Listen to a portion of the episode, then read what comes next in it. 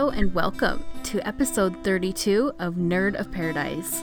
In this episode, we'll be talking about Ready Player One and the novel Level Up. But I'm not alone this time. I have once again Micah Joel, my brother. How's it going? It's going all right. Good. We'll get into it more, but I'm really excited to see what you thought about Ready Player One. I know you read it. I actually haven't read it before. Um, but yeah, neither of us, we haven't talked to each other since we saw the movie. So yeah, this is our unfiltered opinions and views, and I think it'll be really interesting. We both have uh, some unique perspectives, I think, and I think it'll be interesting to see what each of us thought about it. Um, so yeah, Ready Player One. So um, the movie was directed by Spielberg, which is interesting. Um, I don't know if that counts for it or against it in my book. I think it raises expectations a lot. Yeah, that is true. For, okay, first of all, before we start talking about it, just in case, you know, there's some people listening to a nerd podcast that haven't heard of Ready Player One, let's just what? kind of. I know, isn't that insane? There might be a few, you don't know. um, but let's just kind of give an overall explanation of what Ready, Ready Player One is about. Uh, do you want to take this one, Micah? Yeah, I'll give it a swing. So, in the future, there's a virtual reality system called Oasis that has kind of taken over the world. And basically, everybody's on it all the time.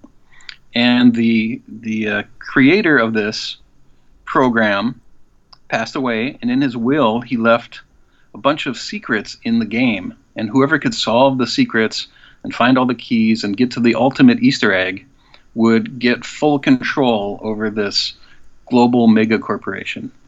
So, adventure ensues as people, including our protagonist, try to uh, be the first to solve all the puzzles. Very and good.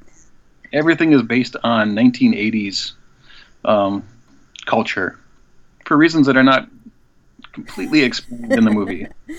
Yes, I, am sure we will talk more about that later. to me, it's a very interesting concept. Um, also, I don't think you mentioned. Uh, so it's in the pretty near future.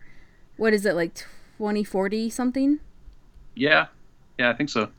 So I that part I found pretty interesting. Yeah, so let's talk about our first impressions. What did you think? All right, raw filtered first impressions. I, I, thought I thought it was a solid movie. I, it was enjoyable. I liked it.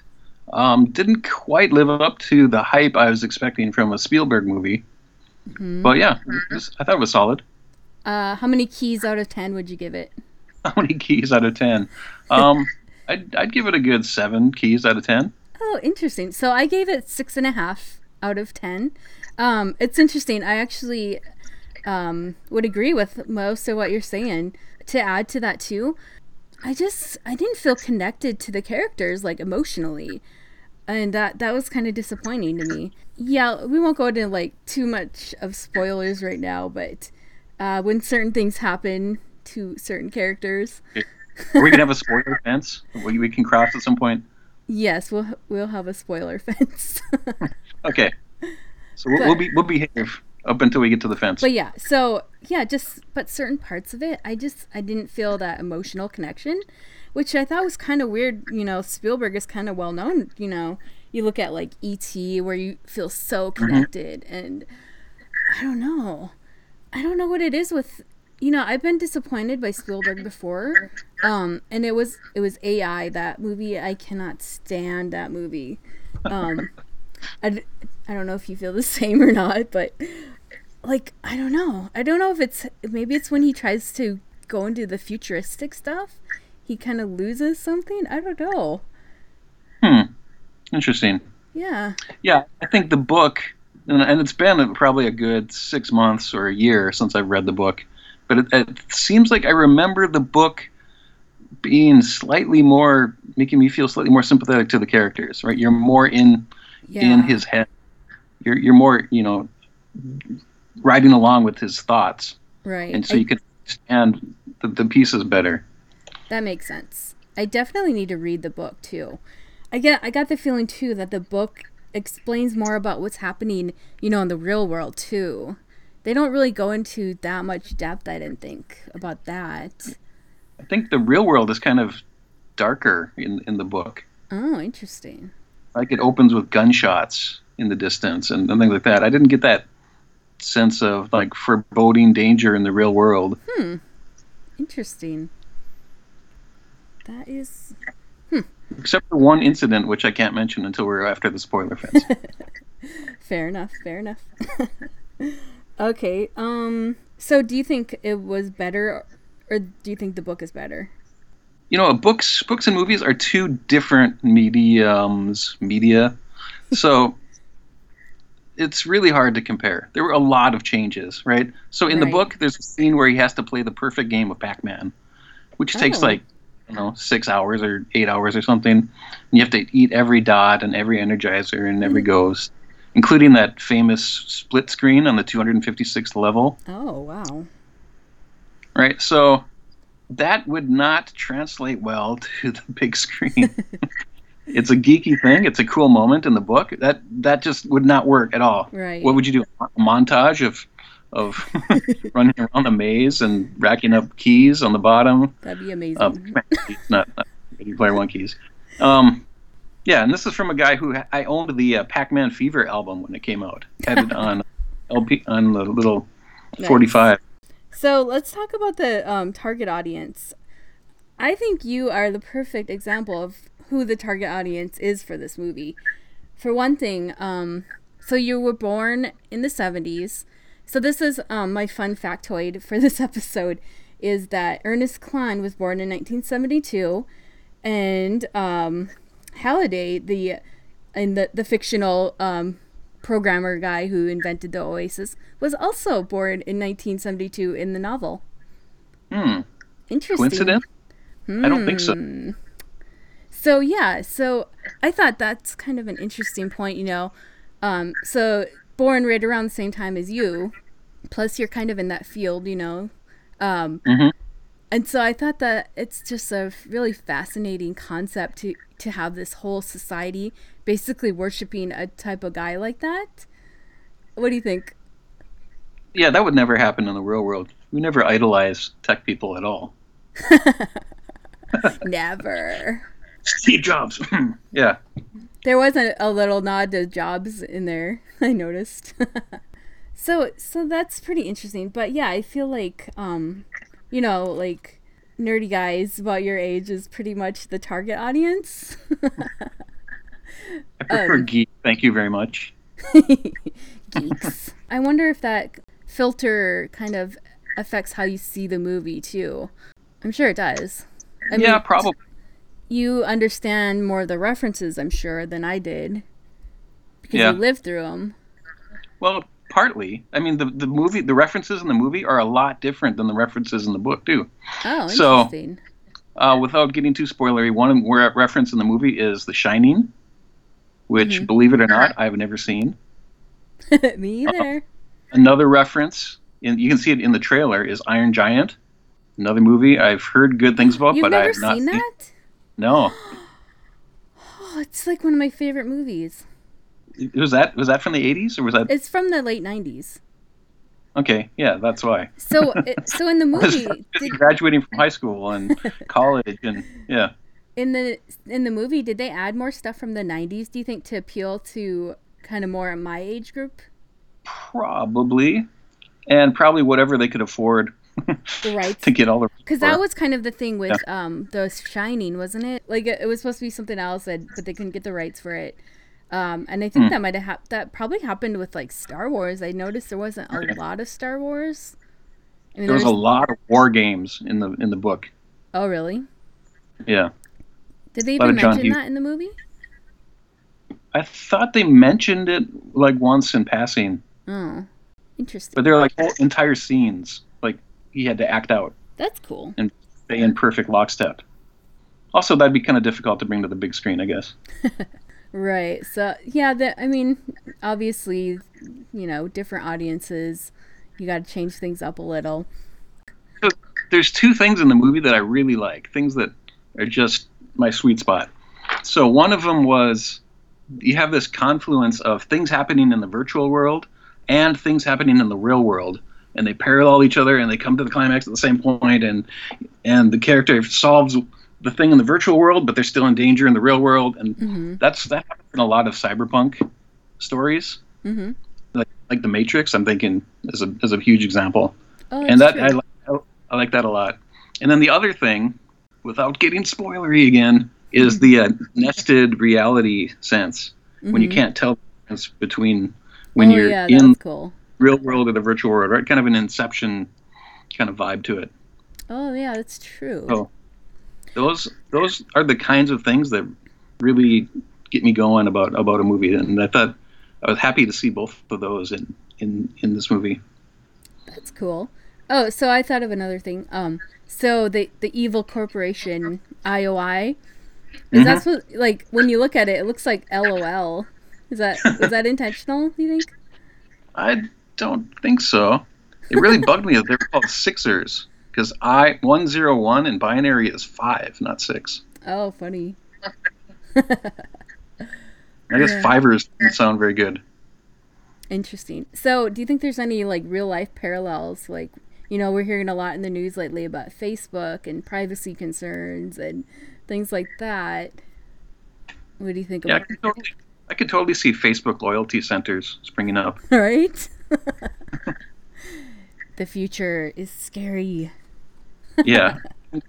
if something like the Oasis really happened in this world, I think there would be far deeper surveillance Right? than than what the movie showed. That's true.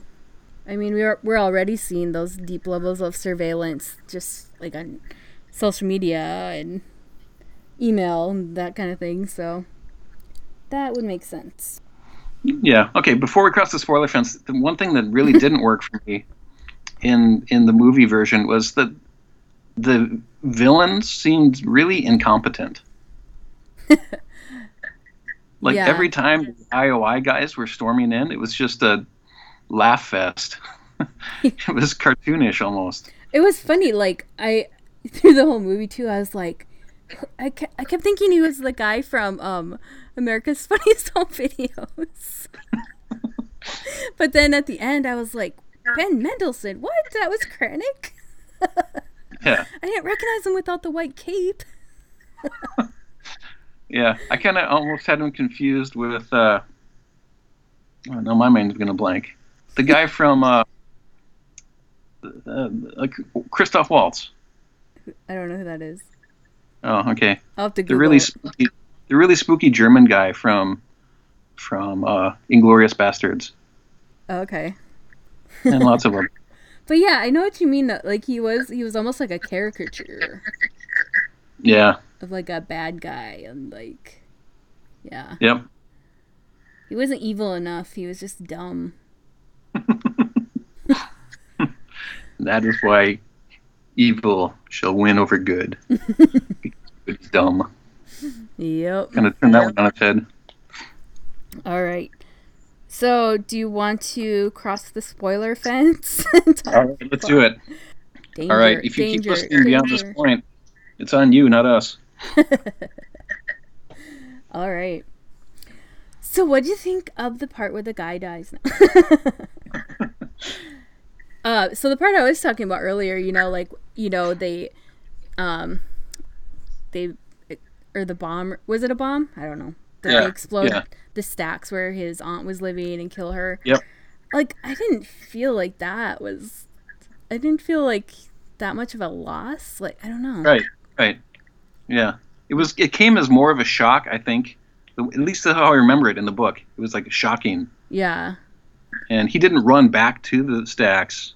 I Mm. think he was like tucked away in his in his van cave. Oh. And, and anyway, yeah, yeah. I didn't understand the aunt. I, I- in terms of character, I didn't understand what was going on with the aunt at all. Why did he? Yeah, I just didn't. Well, connect. was that different in the book? Like, you know, like with her boyfriend or whatever? And I don't remember that part in the book. was he closer to the aunt? Not really. Oh, I don't think so. okay.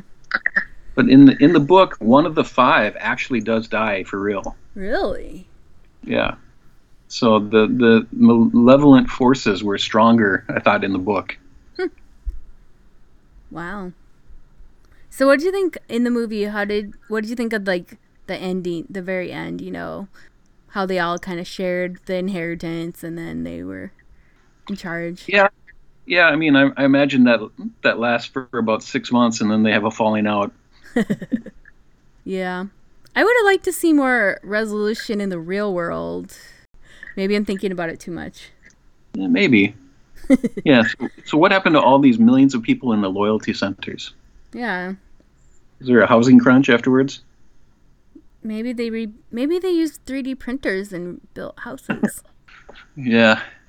So what would happen in a sequel to Ready Player One? Hmm. I mean, Ernest Cline does have a book out, Armada, which I guess is I haven't I haven't read it, so I shouldn't say too much, but I've heard people call it a semi sequel. Oh, so it's kind of like in the same universe? I think so. Hmm. Interesting. Yeah, I don't know. Like, like may- maybe like you said, maybe there's some sort of falling out, and maybe it's like rival um, virtual reality worlds or something like that. Yeah, yeah. These things tend to go in cycles, right? So you defeat the Empire, and then the First Order springs up. Yep. Do the same thing over again. Nice nerdy reference there. I have a bad feeling about this.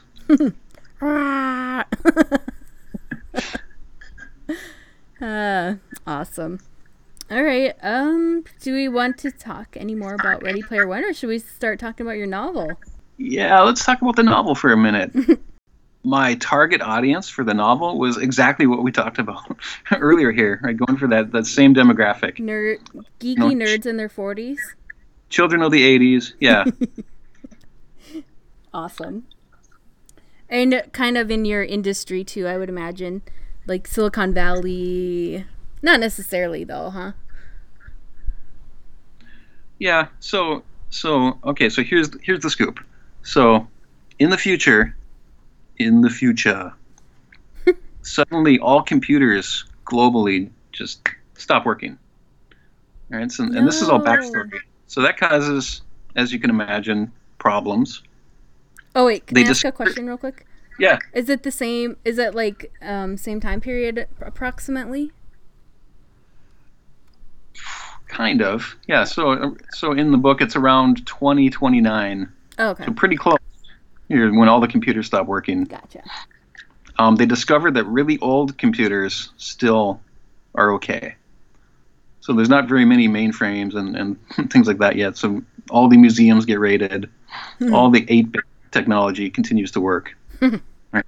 So you see lots of you know NES boxes and Atari 2600s and mm-hmm. whatever people could could dig up is basically oh, wow. what's running oh, the world. That's cool. So that's why that's why there's an 80s resurgence in in, in that book. And so you know years pass. Um, characters who were very small when that happened are now teenagers. And one of them is Max Root. Mini spoiler here: he is named after Max Headroom. So his because of his his dad was a fan of that. Anyway, he starts seeing these pixelated visions superimposed on on his site. He lives in a tent camp on a Superfund site, which is an actual site behind uh, what used to be Yahoo. Oh. He starts these, pixelated visions, and they, they get more and more elaborate, and then eventually it guides him into a hidden underground colossal cavern and he discovers a virtual key that unlocks a door and and he discovers more and more depth to these visions until he starts playing through them and discovering that there's things at the end of them hmm. and starts unraveling this whole secret of why all the computers stopped working in the first place cool and yes there's an evil corporation called the level up corporation and, and that's the title and yes see what i did there level up. So, so yeah, there's some competition to other people trying to get to the goal before he before he does. Mm-hmm. Will he make it? Dun dun dun. Read and find out. All right. So, um, you you're calling it an eight-bit novel, right? Yeah. So let's talk about eight-bit for a second. Like, how would you define eight-bit?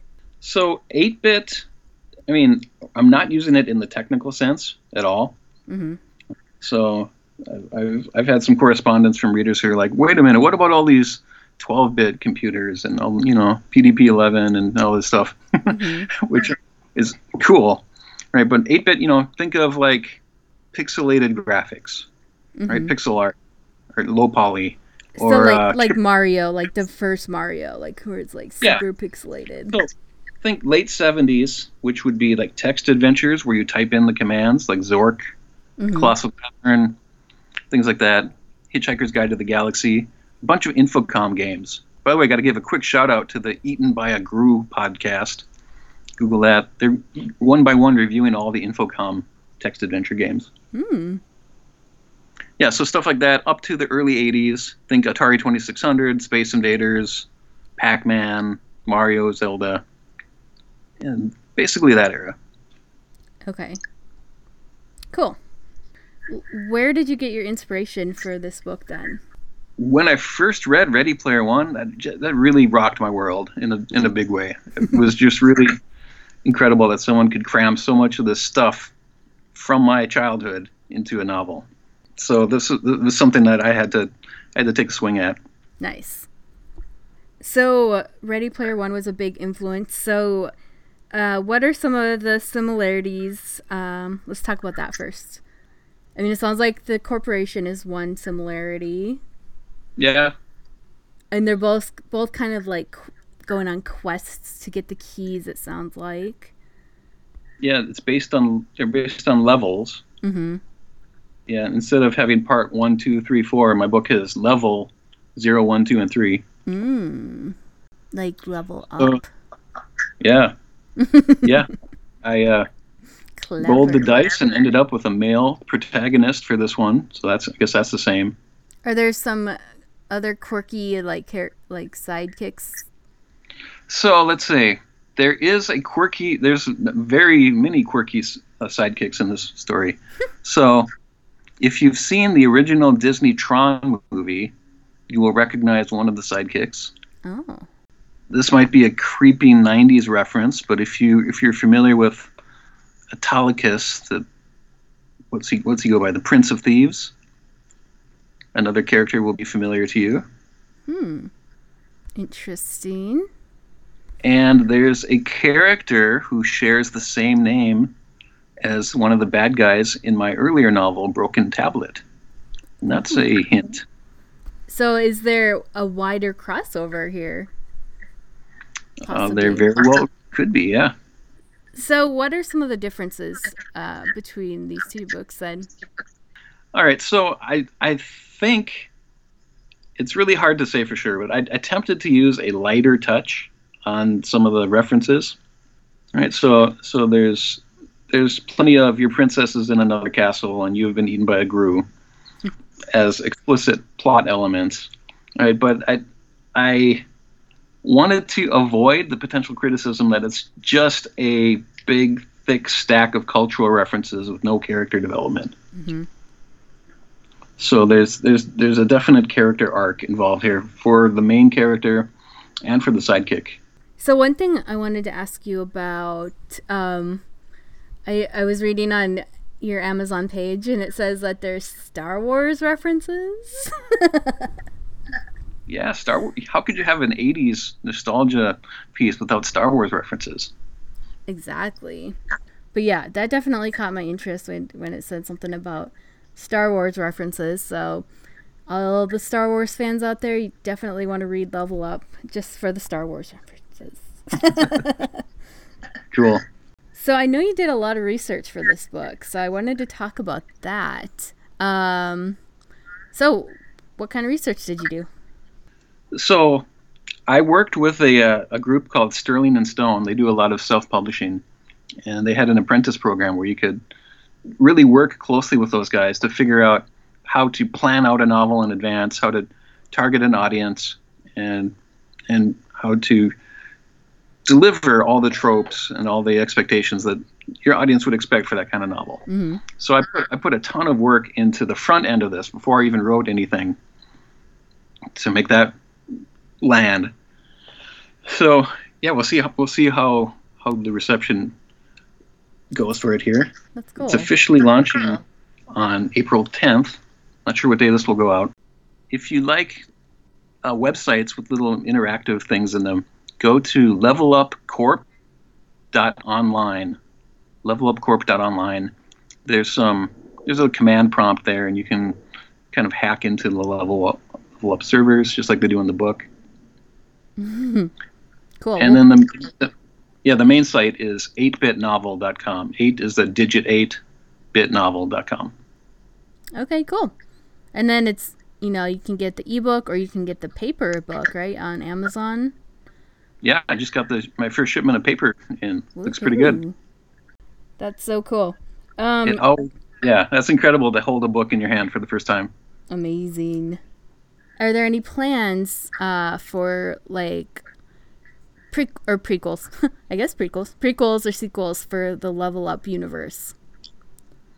I do. I have a short story prequel, which is the story of Molly, who's the main sidekick, um, and that is available for free for anyone who wants to sign up to my mailing list. Well, there you go. That's, that's an exclusive uh, option, only available if you sign up.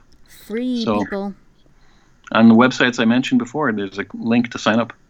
Very cool. We'll definitely have a link that you can click on easily in the show notes that will take you there too. So awesome. I think that's going to do it for this episode. Do you want to tell people where they can follow you personally on the interwebs? My author website is micahjoel.info. Come find me there. Yeah, thanks, bro. It's been super fun talking all the nerdy stuff, and I'm sure I'll have you back on again.